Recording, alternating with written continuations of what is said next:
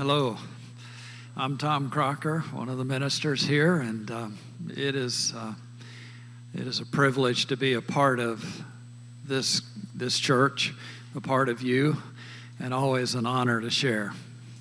So um, we're going to take a break from Galatians today, and um, look at uh, look at a little different um, uh, focus here. Barrett and I discussed maybe what we could uh, could do for today and what I might share with you. And obviously, this being the season of Thanksgiving, it, it seemed like uh, an appropriate time just to take a focus on that theme of being thankful. And uh, we've all taken a break to uh, hopefully been able to take a break and at least um, share in some time of reflection uh, time of uh, expression of, of gratefulness for, for the blessings that we have. Um, but I want to I want to lead us to um, consider that um, God's grace doesn't just usher us to a season of gratitude or an expression of gratitude, but but God's grace ushers us into a life of gospel gratitude. And that's what I want to unpack this morning with you a little bit. And the main point, I'll just jump right into it. The main point for today is that we will live in gospel gratitude when we fully grasp God's gracious goodness to us through the gospel and how He has always and continually uh, is transforming us by His presence. So, to, to give some attention to that, I want to interestingly go to the Old Testament. Uh, and we'll take a passage from the New Testament in a little bit, but the Old Testament in the Psalms, there's a psalm there that just uh, kind of lifted out for me what I want to express. And it, it is the psalm that, if you've been following along with the centered devotions, that was for Friday. Now, I'm not going to ask how many read that. But uh, I do hope you are following along in the app with the centered devotions because it gives us a chance to dwell in what we're learning from week to week and to go deeper into God's Word personally to apply that. So, Friday's uh, devotional reading, the scripture was Psalm 126. And it reports a time in the Old Testament of a dramatic day of God's grace poured out on his people. It points to the time that Israel returned from Babylonian captivity. So let's read it Psalm 126. When the Lord restored the fortunes of Zion, we were like those who dream. Then our mouth was filled with laughter and our tongue with shouts of joy. Then they said among the nations, The Lord has done great things for them. The Lord has done great things for us. We are glad. Restore our fortunes, O Lord, like streams in the Negev. Those who sow in tears shall reap with shouts of joy. He who goes out weeping bearing the seed for sowing, shall come home with shouts of joy, bringing his sheaves with him. Have you ever either been in a situation or maybe observed a situation where it was pretty hopeless for what you wanted to attain or what you were seeing, maybe a in the sports world, a football team or uh, basketball team that was kind of hopeless against the opponent, or maybe at work there was a project that you felt, man, this is hopeless, or a test, or something in school. You know, that I'm in a hopeless place, and I don't see how I can get to where I want to be. In a little more superficial way, I experienced that a little bit with our six year old grandson earlier this year or earlier in the fall, he uh, joined a team of flag football. So here we have a team of six year olds playing flag football. Now, whatever you can conjure up in your mind about what that might look like, that's exactly probably how it looks. it's like cats out there herding around. I, I don't know. It, it, the first game we went to, we just kind of were in shock. Not only were they six year olds playing football, my grandson, in his, I guess, lot in life in this season, joined the worst team. there were six teams, and his team was the worst. I mean, it was hopeless. I mean, everybody looked forward to playing his team. What were they called? The well, they see it the the Seahawks. Yeah, they all had the professional. Well, they they weren't anywhere close to being like the Seahawks, and uh, everybody looked forward to playing them. They went all year that way, and we just showed up, you know, to lend support however we could. Well, they went into the tournament. They were seeded last, of course, to play one of the better teams. And I don't know what happened. Uh, somehow they had a running back that I don't know where he was all year, but all of a sudden he got transformed. I mean, he could zig and zag, and everybody was missing him, and he ran touchdown after touchdown after touchdown, and, and they were actually playing some pretty good football, and all of a sudden they were winning the games. In fact, they went all the way to the championship three games and won every one of them. The last game was 86 to 74. you can imagine what, but we just we just wore them out, I guess. I don't know. We we got the last one in. So we went from a hopeless state to a celebration. Here's what that looked like.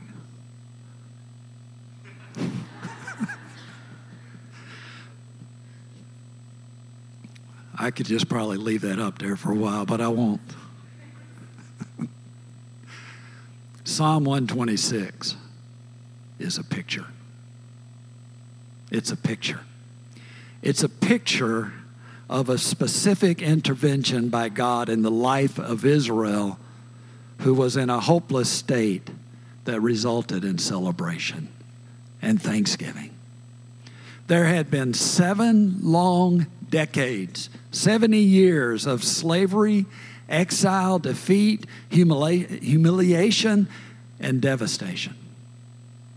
They were taken from their homeland to by Babylon at that time, Nebuchadnezzar, and made captive in exile in Babylon. Now they weren't just that wasn't just that just wasn't an event of history that took place because one country or one nation, one, one people had greater power than the Israelite people. The Bible is very clear. The Bible says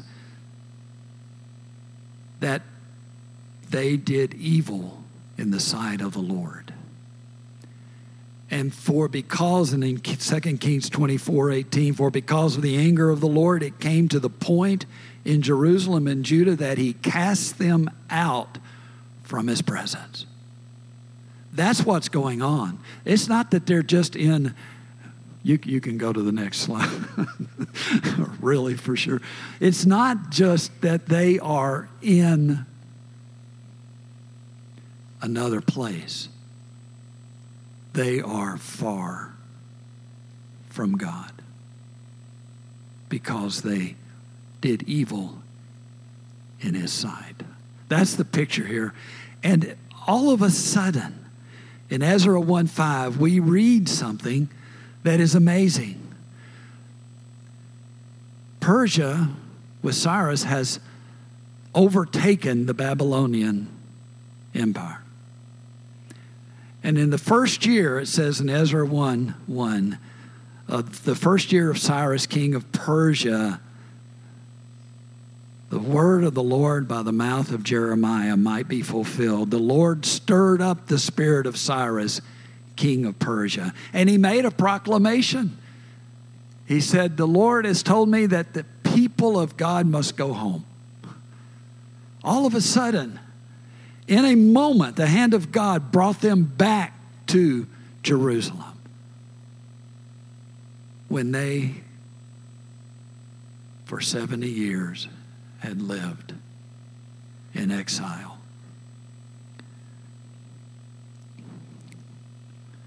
So the psalmist is remembering this. He's probably part of the journey. You know, the Psalms are a collection over the vast time of, of Israel, not just of David that we read so fondly of, but here we have the psalm or a song that is composed by one who journeyed with them back to their home. And in and in this psalm, he says some, some pretty significant things. He says, first of all, it was like a dream come true. It was like a dream come true. Our being restored to Zion. He says in the verses two and three, our mouths were filled with laughter. They were delirious with joy. They were delirious with joy. Have you ever been in a setting where somebody says something just off the wall funny? And then everybody starts laughing, and then there's that you can't control yourself. That, that um, but that happens when our daughters get together along with my wife. There'll, there'll be something that comes out.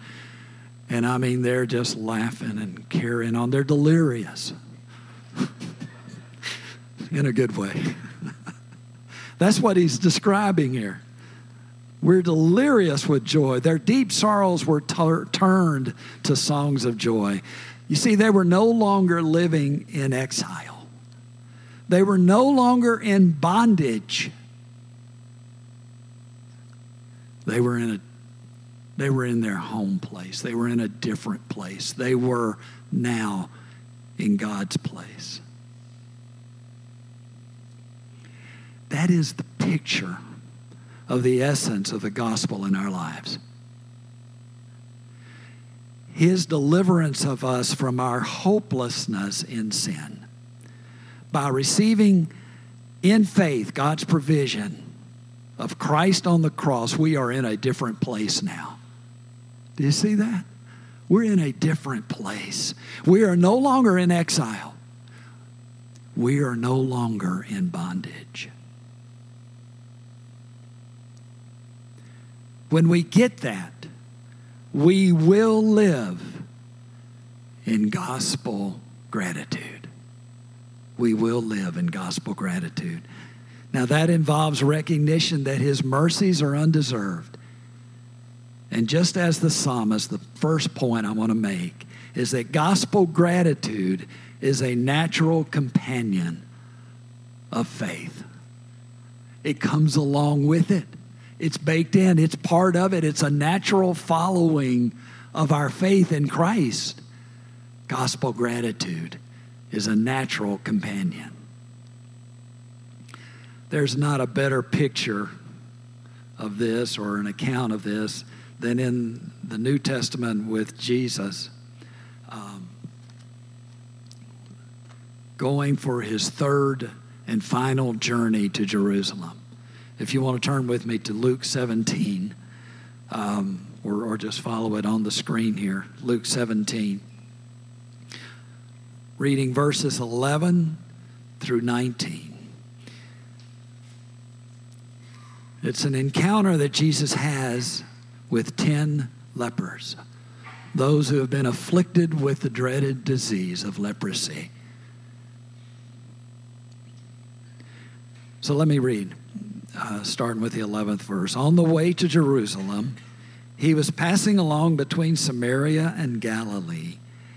And as he entered a village, he was met by ten lepers who stood at a distance and lifted up their voices, saying, Jesus, Master, have mercy on us. And when he saw them, he said to them, Go, show yourselves to the priest. And as they went, they were cleansed. And then one of them, when he saw that he was healed, turned back, praising God with a loud voice. and he fell on his face at Jesus' feet, giving him thanks. Now, he was a Samaritan. Then Jesus answered, Were not ten cleansed? Where are the nine? Was no one found to return and give praise to God except this foreigner? And he said to him, Rise and go your way. Your faith has made you well.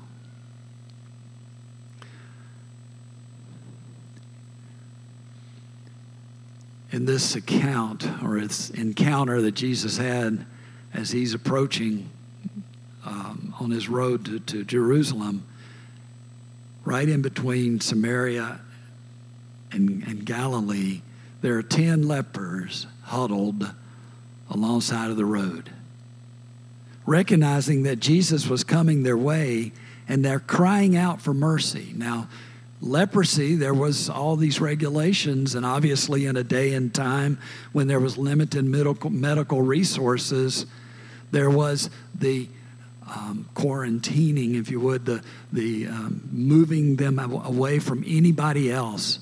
They were, they were pronounced unclean. They, in fact, they had to announce that they were unclean to people so they would stay away from them. So that's the sight we see a sight of hopelessness, a sight of, of, of helplessness. But they see Jesus coming. And Jesus hears them calling out hearing them ask for mercy. We, we find out later in the encounter that one of these was a Samaritan, which is interesting because generally Samaritans and Jews, they just will not be together as we see in Bible times. There is this uh, animosity, this hatred between them. And yet, here they are, both Jews and Samaritan together. Interesting that, that their common need transcended their differences. We need to remember that all of us find ourselves in common need for the gospel. We are all in a hopeless state without the gospel. Nobody in this room has one leg up on the other. We're all hopeless without the gospel.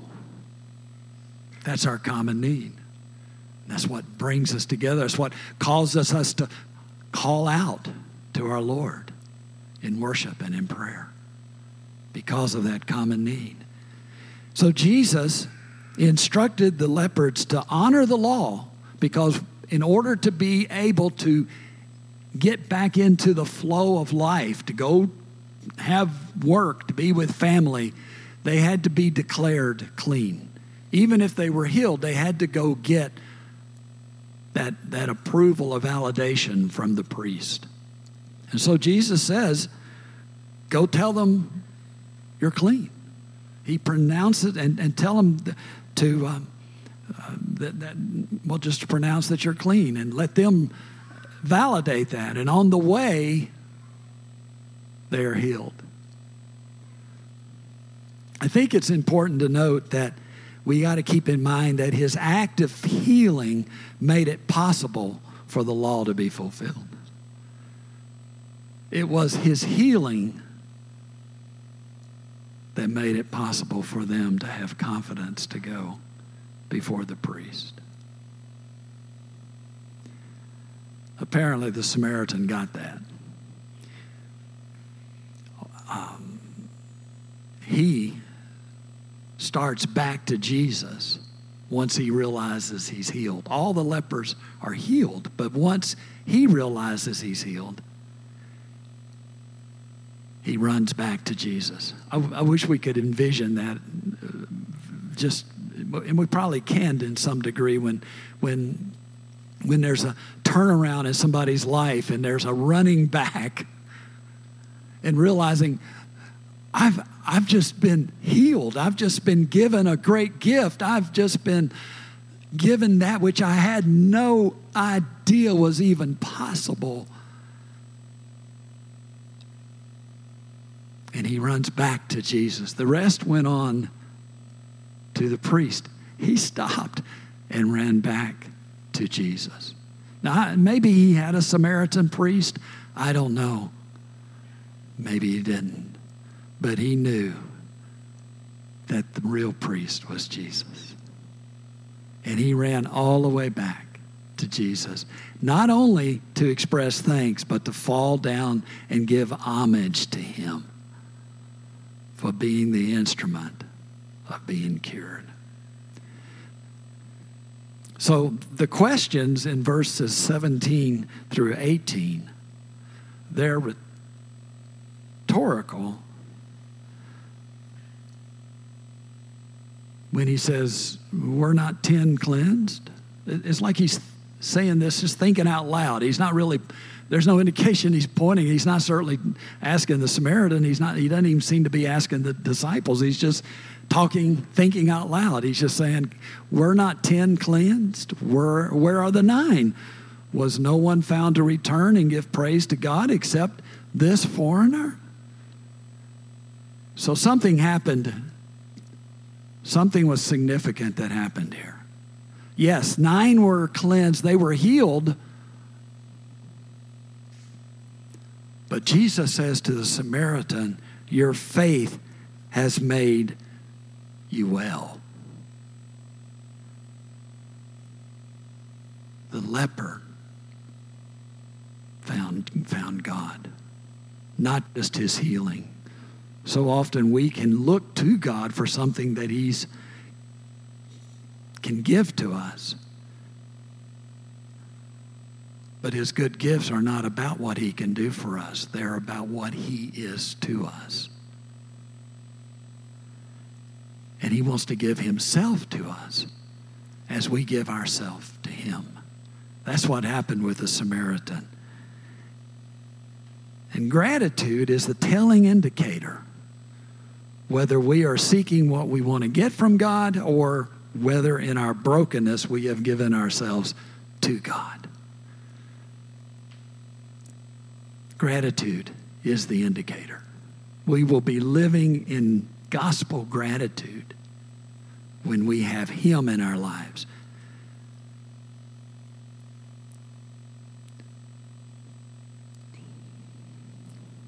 Sometimes and we can all be guilty of this. We, it, I don't know if it's entitlement. I don't know if that's the right word. It's almost like the uh, Jews, the nine on the road, they were calling for Jesus' mercy, but almost like it was something due to them. Because once they got that, they, they ran off. And I think we have to be careful here how, how we approach God in that. That we must never forget where we were. We must never forget what we have been restored from and saved from. It makes all the difference. He has settled in our lives what we need. And the only response to that can be gratitude can be gratitude and expressing that. Now, I want to go back to and then finish up with looking at Psalm 126 again for two other points briefly. But I, I don't want the brevity of that to take away from, I think, the meaning of it. Look at uh, Psalm 126 2. He says, Then our mouth was filled with laughter and our tongue with shouts of joy. Then they said among the nations, The Lord has done great things for them. As, as wonderful as it was with the fellowship of God's people in the land that God had promised them, and how they were released and, and, and they were able to celebrate that, something even more significant happened other nations recognized it. Other nations took note. Other nations began to celebrate this great release, this great restoration that was taking place. Their gratitude brought attention to God's restoration of their people. The expression of gospel gratitude is compelling to others?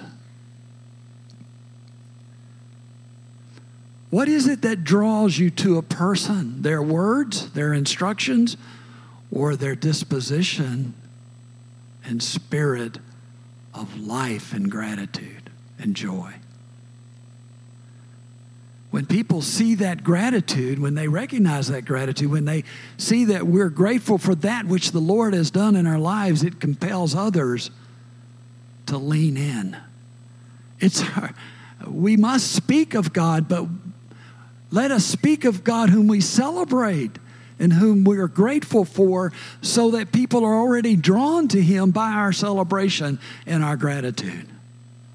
It opens the door for that.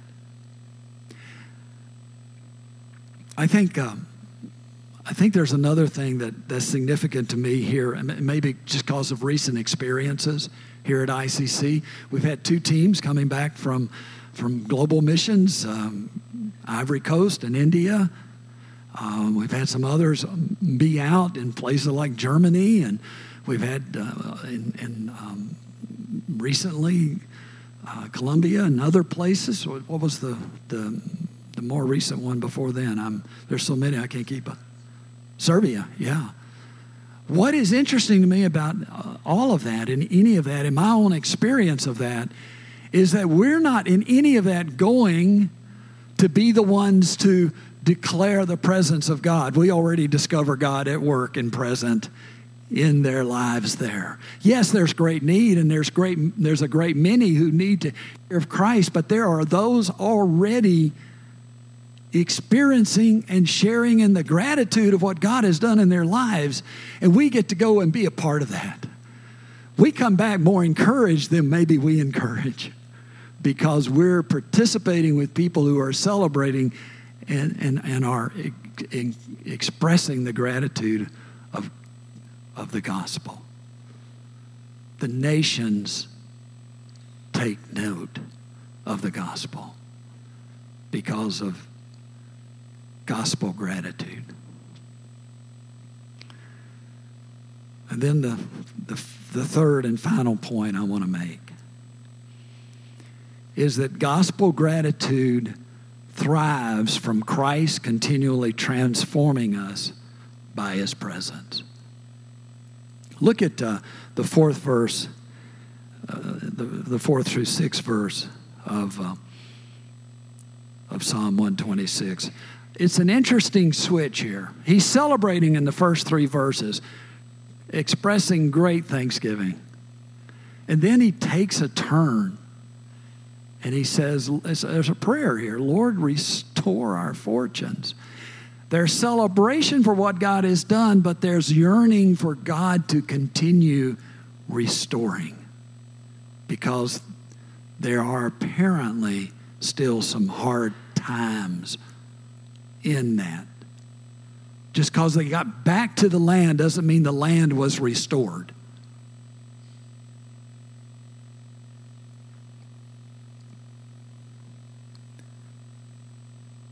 There's a time of hardship in the land.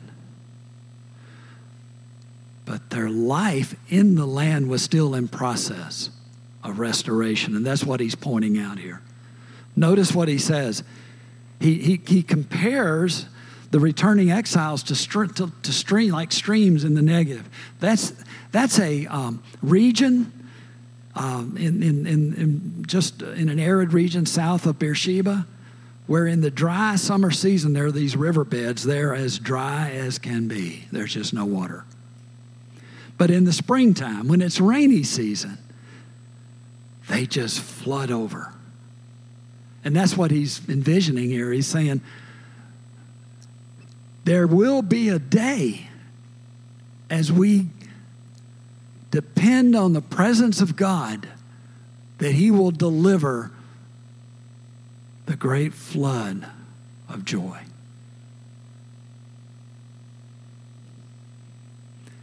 And he acknowledges that sorrow sown in difficulty will reap joy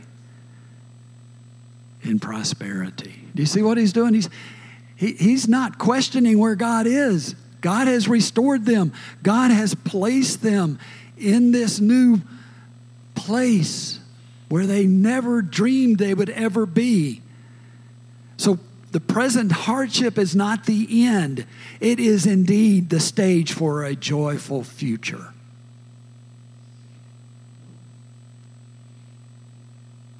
This is the picture of sanctification. This is the picture of that ongoing life in the gospel. Once we're declared righteous doesn't mean we're righteous.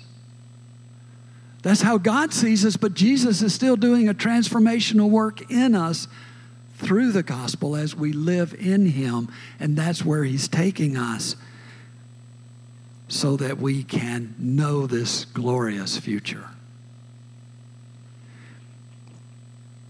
Psalm 126 was no doubt one of the worship songs of the Israelite people. In fact, I, I guess all the Psalms were either read or, or sung in worship. That's why it's a collection like it is. But this particular song, this is this, this is a huge song. I don't know if they did a rap or what, but it was, you know, it it is a worship song. And what they did with this is a picture of God's continuing work of restoration and transformation. And it, it was the way that they could kind of, in worship, re, remind one another of God's faithfulness, just like we did this morning. That, that God is faithful, that He has delivered us, and that He continually abides with us and is transforming us. And when we come together to worship, we're celebrating that. We're encouraging one another in that. We're stirring, letting God stir us up to Him so we can embrace His presence and His promise. And we do that in community. In worship and in community, we come together and we encourage one another. We spur one another on, knowing that He has given to us His presence. And no matter what difficult time we are going through, no matter what challenge we are facing, no matter what failure we may have encountered, God is there and has our best interest in mind. You see, all we got to do is look at the cross, and we know how Jesus loves us. That's already settled. Jesus loves us. He has established for us relationship with God. That's already been done. We don't have to question does God love us? All we need to do is just embrace from His love. Where are you leading me, Lord? What are you showing me? What are you teaching me? How are you growing me? That's what this is a picture of. Gospel gratitude thrives from Christ continually transforming us by his presence. Um, Carey Nieuwhof, pastor and speaker and writer from Canada, has written a book. I didn't see that coming. It's a good book, but I, I, one of the things he talks about is how we can creep into cynicism along the way. How we can how we can become cynics because we we sort of get bitter about things. And he writes an excerpt in that, or there is an excerpt from that chapter where he's he he says, "Have you ever noticed there are very few balanced elderly people?" That got my attention.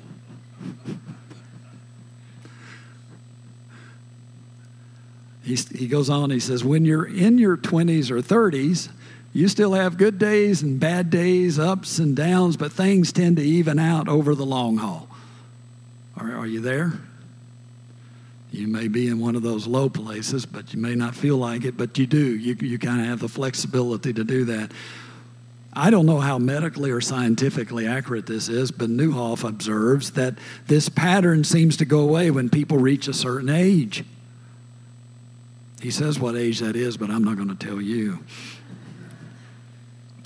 He says that most of the older people he knows have landed on one side or the other of the balance line. They have grown to be either happy and grateful or bitter and crotchety. It's like you reach an age when a magnet pulls you off the center line and lands you on the grateful side or the misery side of life. During the Thanksgiving break, we were having a pretty intense time of uh, about four or five grandboys over there. A lot of testosterone, test, whatever that is. There was a lot of it in our house. And at one point, I got a little bit stressed. And um, I, I think, uh, I think I might have even snapped at one of them. And my granddaughter, who was there amongst us, one of one of our granddaughters, came up to me later and said, "Paul, are you okay?" I said, "Yeah. Why do you ask?" she said, "Well, I just I just looked at your face." And I've already told you guys that when you don't have hair, there's no way to hide anything. So what I was feeling was magnified coming out. Do I have a witness?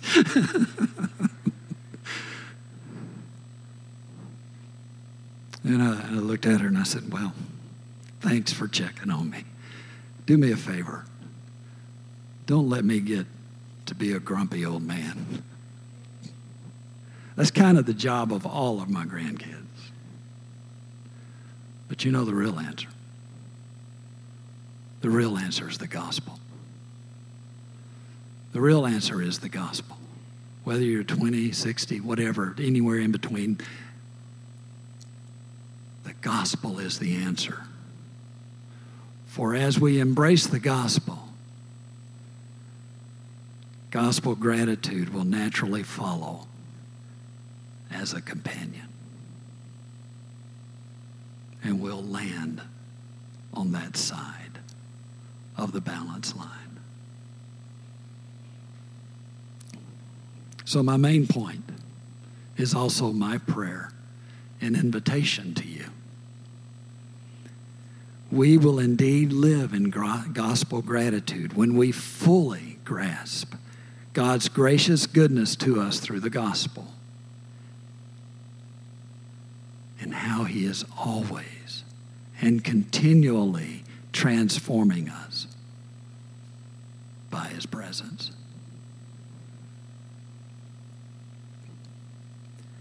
I don't know where you are. Maybe in one of those ups or downs, ups or downs. I don't know if you even have that relationship with our Lord, but you're here. So there's something compelling you, there's something that God's doing in your life, and we, we want to be a part of that. In any way we can, you may have questions. You just may need us to pray for you. We will have prayer counselors in the back. I'll be up here. And if you need somebody to pray with you about what it means to know this gospel, to bring us from hopelessness to life, and transformation. Or maybe you're going through one of those hard times and you just need someone to pray with you to be reminded that Christ indeed is still present and Christ indeed is still seeking to encourage and love you to a joyful future. That's what I want to invite you to. Just as you are there, Robbie's going to come and we're going to uh, have some time of reflection, the music. And this is one of those times of worship. Let this song, let this song stir your heart toward our loving Father and our Savior, Jesus Christ.